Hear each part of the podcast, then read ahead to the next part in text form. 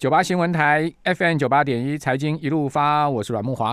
哦，我们这辈子啊，免不了去看牙医了。好，这 牙齿很少人有没毛病的。好，讲实在，多少这个都要去到诊所报道。就算你没毛病了，每半年你得去洗一下牙，对不对？因为我们牙齿有时候牙结石啊，哈，或者说一些牙斑菌啊。哦，你在家里面你怎么刷也刷不干净，好，去这个诊所洗一下牙，好，可以把我们一些牙结石啊一些问题，顺便给牙医师做一下牙齿的这个健检嘛，哈，这个哪里有问题，哦，早早发现什么蛀牙的东西，可以早预防牙周病这些问题，你一得都非常麻烦，哦，为什么？因为牙齿健康哦，讲实在你就比较容易长寿了，哦，因为。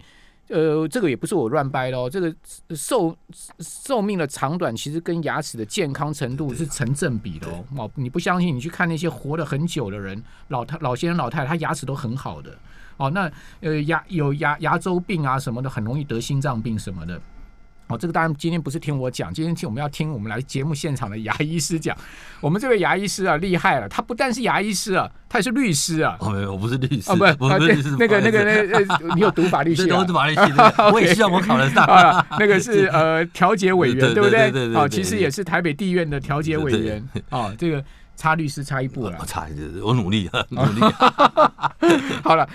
具有医牙医跟这个律师专长的啊，这个呃医呃法学专长的，我们这样讲没错，没问题。好，这个 本身是这个阳明大学的牙医学士哦，同时也是东吴大学法律学的硕士，哇，很会读书啊。好，大家都知道这两科都是很硬的哈，这个要把它读毕业，那考上都不容易了，读毕业。好，那呃邓医师啊，来我们节目现场啊，邓正雄医师呢写了一本书，这本书也很有趣啊，叫《为自己而战》。哦，这个标题大家。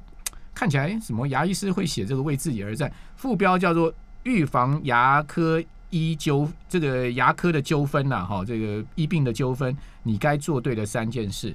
讲实在，我不喜欢一句话啊，就是说法律呃不是保障好人，也不是保障坏人，是懂保障懂法律的人。我不很不喜欢这句话，但是讲实在，很多人都引用这句话，也某种角度来讲，它其实也有一点道理了哈。那我们赶快来请教邓仁雄医师，邓医师你好，哎，主持人好。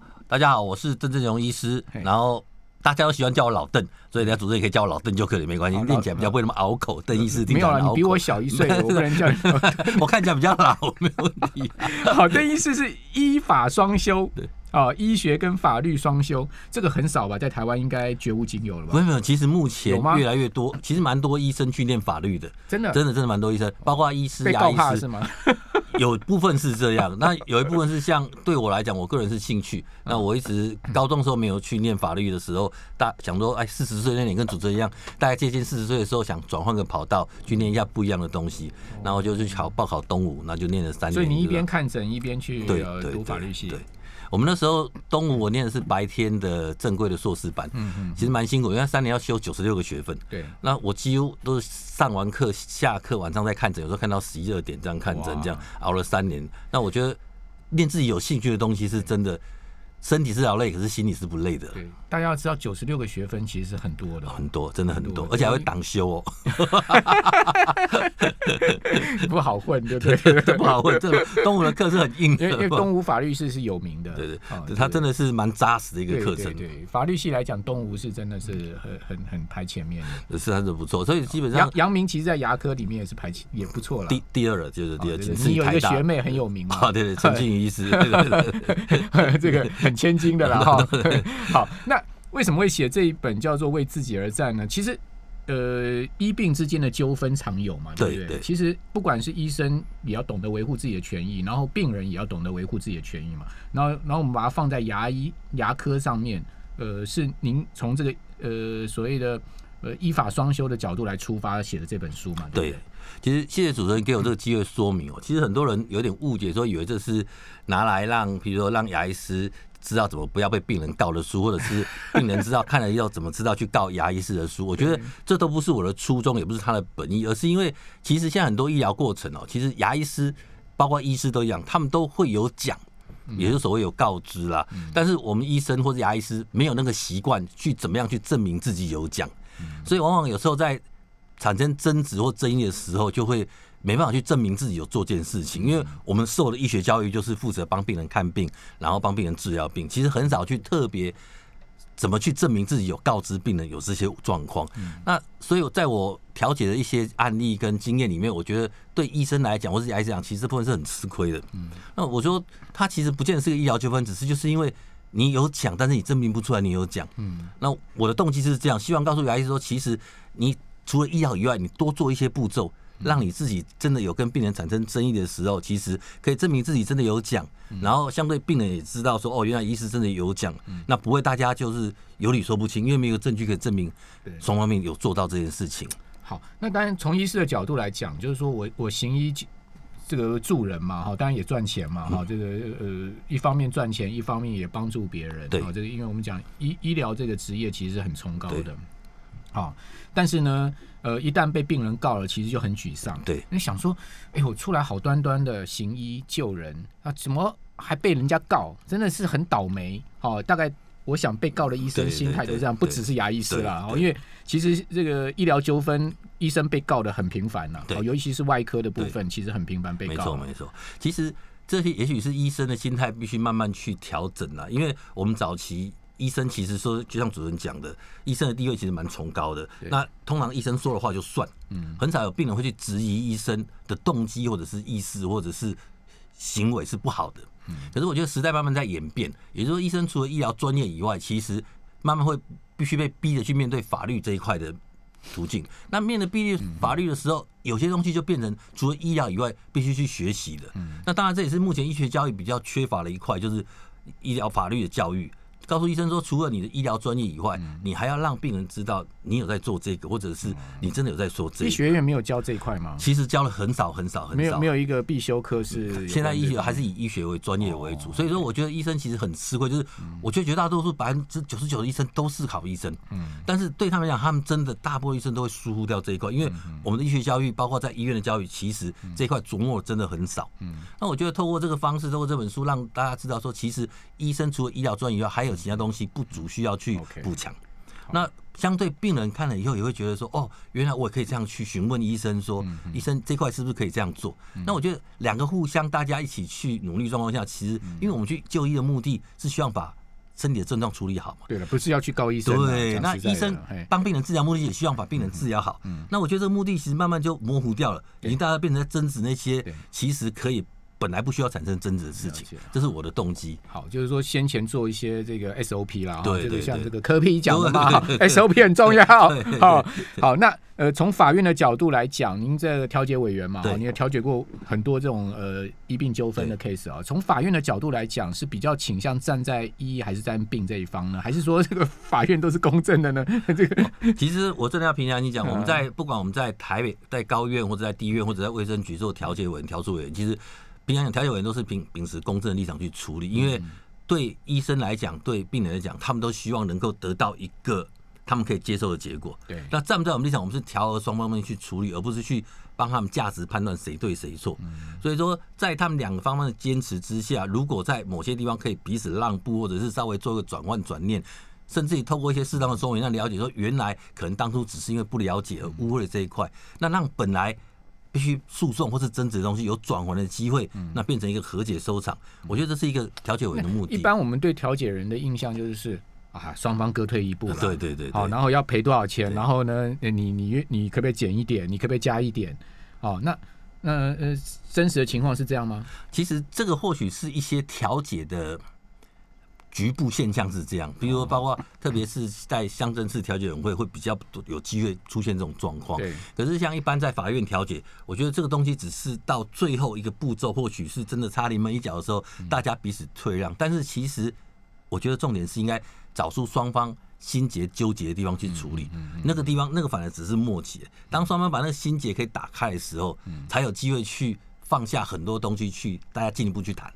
否则，你双方彼此坚持自己的。哦，那我觉得金钱已经不是问题。好，那我们从病人的角度来讲，哈，那个您看过非常多的 case，您自己本身也是牙医师嘛，哈，我相信您这个具有法律的专长，哈，您在这个呃帮病人看诊的时候，您会特别去注意一些细节嘛，哈。那从病人的角度来讲，哪一些情况是明显在牙医上面的医疗疏失呢？明显牙医哦，对，其实这部分应该这样讲，就是我觉得很多牙医师其实都是有讲，对，但是第一个可能病人没有仔细听。或者是病人也听不懂。例例如什么？你可以举例。比如说，比如说我们来看牙来讲，我今天要把做一个根管的牙齿，那我觉得告诉建议说这个牙蛀的很深，那需要根管治疗。对，那对病人来讲，病人说好吧，那痛就是根管治疗。嗯，那其实对牙医师来讲，其实他是建议你做根管治疗。你也病人来讲，也可以选择说，那我可以不要做根管治疗。对啊，对。那所以说这方面来讲，你说到底谁对谁错？其实我觉得牙医师其实是单纯从病的角度看，这个牙需要根管治疗。嗯。但是对病人来讲，是他觉得说，可可不可以别的方式不需要根管治疗解决牙痛？当然，或许是几率很低，可是，在病人立场来讲，他希望还有别的处理方式。嗯。那对牙医来讲，常常有时候就是。以专业角度看到，哦，这个牙就是适合根管治疗牙齿，那就建议病人要根管治疗。那到等到治疗完以后，有时候往往会出现，哎，病人说，那为什么你没有给我建议其他的方式去处理？那牙医说，我有讲啊。那病人说，没有，你没有讲，所以那谁要录音喽？其实，其实我觉得录音哈，这个东西就像我书上常常讲到，其实我一直觉得录音的方式是一个证据一个方式之一，但是我觉得它不是一个最好的方式。我觉得如果可以回推到双方。彼此有信赖基础的时候，其实东西其实慢慢都不都是淡化掉的东西。牙牙柱可以作为证人吗？可以，牙牙柱可以作为证人啊。但是你你要有法院一般要有人证，也要物证啊。对，所以说其实我觉得病例是最好的方式。有时候为什么我在书上也提到说，医生如果有讲，其实应该把你有讲的话重点把它摘要下来。那要签病人签名？不要，签不签名都可以。但是基本上我们病录病例，因为在法院上认知是，如果你是一个连续病例。然后你没有涂改修改，因为法院不会觉得你预知半年前你就会知道被告说你是作假病例。哦，所以其实病例记载其实我觉得是一个蛮重要。但是刚主持人问到这个问题很好，就是因为病病例对医生来讲都习惯写所谓的医疗上的病例，对，或者是可以申请健保的病例，对，但是。发现这个病例慢慢在现在的社会发现不太够用，因为法院会有要求，想要问医生你有没有讲，你有没有做的这个东西。可是这个在病例上面，以我们的受训练病例是呈现不出来的。好，那因为我们以前小的时候去看牙医啊，牙医又跟你讲啊，你是蛀牙要根管治疗，对，哦，他也不会跟你讲说根管治疗之后你这颗牙齿就死掉了，对，哦，那你就这颗牙齿就废了，哦，那而且。现在大家都知道，根管治疗其实不是一个好的治疗方式嘛，这样这样实在的嘛，因为你牙齿就死掉了嘛，你这个牙齿就没有用了嘛。哦，那当然也有更好的治疗方式，那是不是牙医是应该善尽说明的义务，说，哎，你知道根管治疗的后果是什么吗？哦，你一旦根管治疗的话，你神经抽掉了，你这颗牙齿就死掉了，你这个牙齿就没救了。那牙医师是不是应该这样讲呢？好，我们这边先休息一下，等下回到节目现场。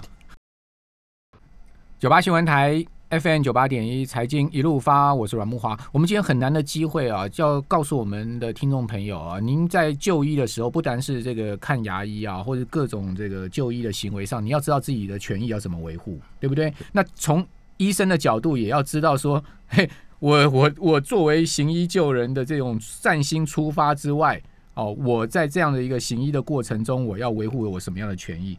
不然的话。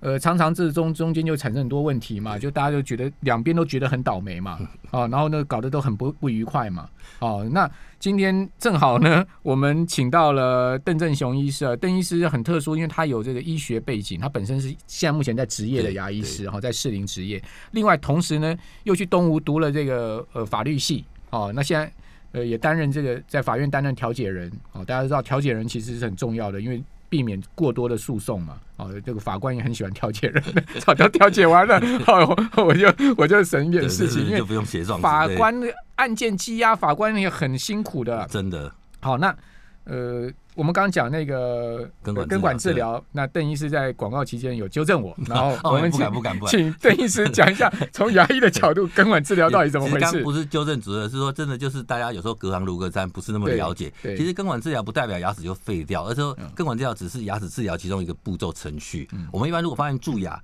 如果可以填补，我们应该试用填补的方式去解决。那如果填补又效果真的不好，或者是你真的住的太深没办法填补，那那能接受方式处理方式就是根管治疗。嗯，那根管治疗以后，如果说哎那个牙将还出问题，那如果说真的没有其他方式解决，要变成进到拔牙这个步骤。所以基本上补牙、根管治疗、拔牙其实是三个顺序的步骤。那我请教你，一般根管治疗我们就是把神经要抽掉嘛？那神经一旦抽掉了，那个牙齿不是会渐渐的坏死吗？其实应该这样讲，神经抽掉以后，牙齿最大一个问题就是它不是最大，它就是不会出现冷热痛的问题。对，但是牙齿还是会痛。嗯，我常讲说，如果神经还是有生命的。对，他应该不能说有生命的，说它痛是不是牙齿的痛，可能是其他骨头旁边周围的痛。对，那牙齿今天根管过的牙齿，嗯，所以有时候病人说，那我根管完牙齿会出现冷热痛，一般我们就会怀疑是别颗牙齿，不是这一颗，嗯因为根管完的牙齿忍热基本上不太会有感觉，对对，但是它还是会痛。所以我常说，如果根管治疗完牙齿以后就不再会痛，那应该整个都把神经抽掉就好了，这辈子就再也不会牙痛了。嗯对可是往往不是这样子。那只是说根管治疗，它就像主持人讲，根管治疗完的牙齿有时候会越来越脆化，就脱水一样。嗯所以为什么要适当？有时候需要做适当的牙套去保护它，让它不要太早去裂掉，而且越早做基本上效果会越理想。就像树木一样，你树枝折下来，你发现它是白的、很韧的，你要把它踩断不容易。可是你摆个几个月、几年以后，你一踩啪就破掉，枯枝一样。那所以说。根管治疗是一样，你根管治疗完的牙齿，如果它结构真的是破坏太多，还是需要好牙套去保护它。所以这个正式的。对的，应该好的 SOP 了，我们也不讲说对或者说正式了，因为好的 SOP 应该是牙医师充分告知说这个根管治疗的这个可能的后果，然后呢多方建议各种不同的程序嘛对，比如说您刚刚讲，就是说如果您行医的话，您就会先建议先补牙嘛，对，哦，如果你真的蛀洞蛀的太深，补也没用了，哦，那才会建议根管治疗，之后呢还是没用，只好拔掉嘛，对对对，好，那假设说那个呃牙医师没有这样子的一个呃程序，是不是他就算是医疗疏失呢？其实应该这样讲，他这样不能算他是医疗疏失，而是说他对告知这方面，因为医疗疏失有好几种，就是如果医疗专业来讲，这个牙本来就是应该要这样治疗。嗯，其实你有没有这样选择？其实还如果你想处理，也是只能这样处理。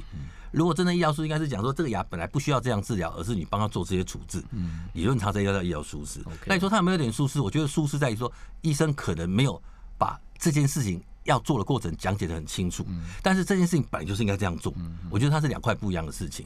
所以如果你去创造病人的需求，我觉得是舒适。可是如果说病人本来就有这个需求，只是可能你说明的不是那么清楚，但是实际上这也还是只能这样去处置的时候，我觉得这这方面牙医师的责任其实没有那么大在那边。好，那其实明显的医疗疏失就是造成病人的这个呃肢体上面的身体上面的问题嘛。对比如我听过一个 case，哦，就是植牙的 case。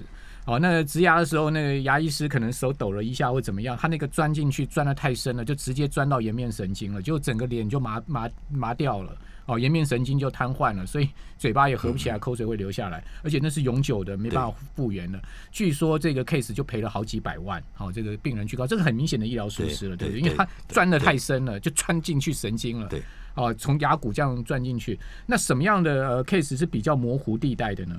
您您这个调解过什么样的？应该这，样讲，就是跟这就是医疗的不确定性的问题，就是为什么我所谓的医疗常规，如果今天你今天医疗常规照这样开刀，那做下去以后，就像现在打疫苗一样，疫苗打下去可能有百分之几的一些并发症跟副作用。那如果你是照正规方式去打这个疫苗，今天出现这个并发症或副作用，这个就不是舒适。嗯，那如果说今天就像刚刚主任讲，你既然不想用力过度去割伤它，或者你开错刀、开错脚、拔错牙，那就明显的医疗疏失。那所以说有时候在正规的处理下，因为医疗一个最大的问题是它不确定性，它很难说这样处理就一定得到的结果。但是我们事前应该去告知病人，这样处理可能会有这种结果。嗯那病人当然去选择他要不要接受这样的处理，特别是植牙，因为植牙本身它并不是一个所谓的医疗上必须的东西，它是一个对牙应该讲不是说不是医疗，就是对治疗来讲，它是一个不是一个治疗的东西，而是说它是在自费项目比较强的东西。那病人可以选择不要植牙，也可以选择做传统假牙。如果你要建议病人做植牙，当然可以。那我觉得必须善尽告知的义务，告知他做植牙的优缺点在那边，只是几级可能产生的并发症。刚刚主任提到，如果今天就算正规的处理程序，有时候也会产生意外的结果，那那个叫并发症，那就很难去预防，很难去预防。但是前提是你必须先跟病人讲有这个可能，让病人去理解说，那我是不是要选择做这个处置？我觉得这样才是一个比较一病两个双方比较好的运作方式。对，其实我遇到牙医师都很善心很好了哈。就比如说我我固定去看牙的，我带我妈去看牙的牙医师，呃，他都会跟像我之前有一颗假牙坏掉嘛哈，这个很年轻的时候牙齿摔断了，就就做了那个钢的假牙，哦，那个日本老师老老牙医做的。哦，那那个假牙断掉了，他就跟我讲说，哎，你这个就不用植牙，因为你的那个牙牙骨牙牙齿还有半边在，好、就直接做假牙，哦，就是他们都会做很善善意的告知，好、并不会直接说就叫你直接做植牙这些事情。其实真的，我觉得大部分的牙医师其实都是以病人角度来考量去做这些东西。其实很多人都不知道，其实每次现在的假日牙牙医师进修的密度跟强度，哦，大概那很辛苦，大概是全台湾最高的。嗯所有科其他医科的科别没有像牙医师这样假日进修这么频繁。嗯那我觉得呃大部分的牙医师都希望让自己的医疗技术更进步、更好，嗯然后为病人做更好的处置，那得到更好的结果。那我觉得有些东西真的或许就是。刚书上讲的，有些东西是你真的很用心，可是你就少讲了几句话，或者是有讲但是少记录的那几句话，那造成将来有争议模糊的空间，我觉得那就可惜了。对，那其实如果大家鼻双面把它做好，那病人当然也是一样，就是你听完牙医师讲，其实能够理解、能够记得这件事情，不要说事后说牙医师没有讲。那其实我觉得双方大家去越来越理性的去看待这个治疗、医疗这个部分，我觉得那才是医病互动最好的模式，而不是大家越来越猜忌，越来越去做这一块，。因为你你你长期猜忌的话，牙医师也不敢行医了。对，其实我觉得不管医或牙都是一样。对对对对对。那病人如果得寸进尺的话，明明不是医疗疏失，就是滥滥送，这样子不好。那呃，最后请教您，什么样的状况下，我们病人可以知道明显这个是牙医师的这个呃不对的行为，比如说呃强收费啦，或者说不对的建议啊等等的。其实这个问题范围有点大，其实不太容易聚焦。对而是说有时候现在碰到问题，现在碰到医疗纠纷，常常就会比如说透过工会或者说卫生局去调解，那透过第三方来说明，让病人来理解说到底是不是医生方面有疏失，或者是只是纯粹病人误解。我觉得应该透过第三人来说明才会比较公正，因为病人有病人主观的认知，医生医生主观的。认知，那其实有时候不太容易有交集。嗯那为什么有调解或者是卫生局，就是让大家有一个第三方更公正地来处理这个事情？那我觉得让双方都有比较能够理智冷静的去思考说啊，是不是真的是问题是这样？那也许是医生有错，也许是病人误解，嗯那也许是医生没有错，只是纯粹就是疏失忘了告知，或者就少了这一块，或少没办法证明。我觉得这东西有时候它并不是真正的问题。如果反而这里能够透过调解是最好。那刚刚主任讲，如果医生真的有疏失，有时候平常讲。往往这种东西都到最后都是上法院去判过才知道，嗯因为你没有去被法院判决，其实要认知谁有疏失，其实有点困难。好，呃呃，我因为那个医疗这个隐私权利的关系，我没有叫邓医师举太多的例子啊，好，免得邓医师觉得很尴尬。我自己本身是牙医师，还叫我举那么多这个医疗舒适的例子，然后等下邓医师会有压力哈，所以大家可以去呃看邓医师这本书十四万字，对对对对据说您一个月就写完了，对，OK，我我也实在其实厉害其实这是因为前面累积了很多的的东西，心酸啊对对对，好，非常谢谢邓正雄医师，谢谢谢谢。谢谢主持人，谢谢大家，谢谢。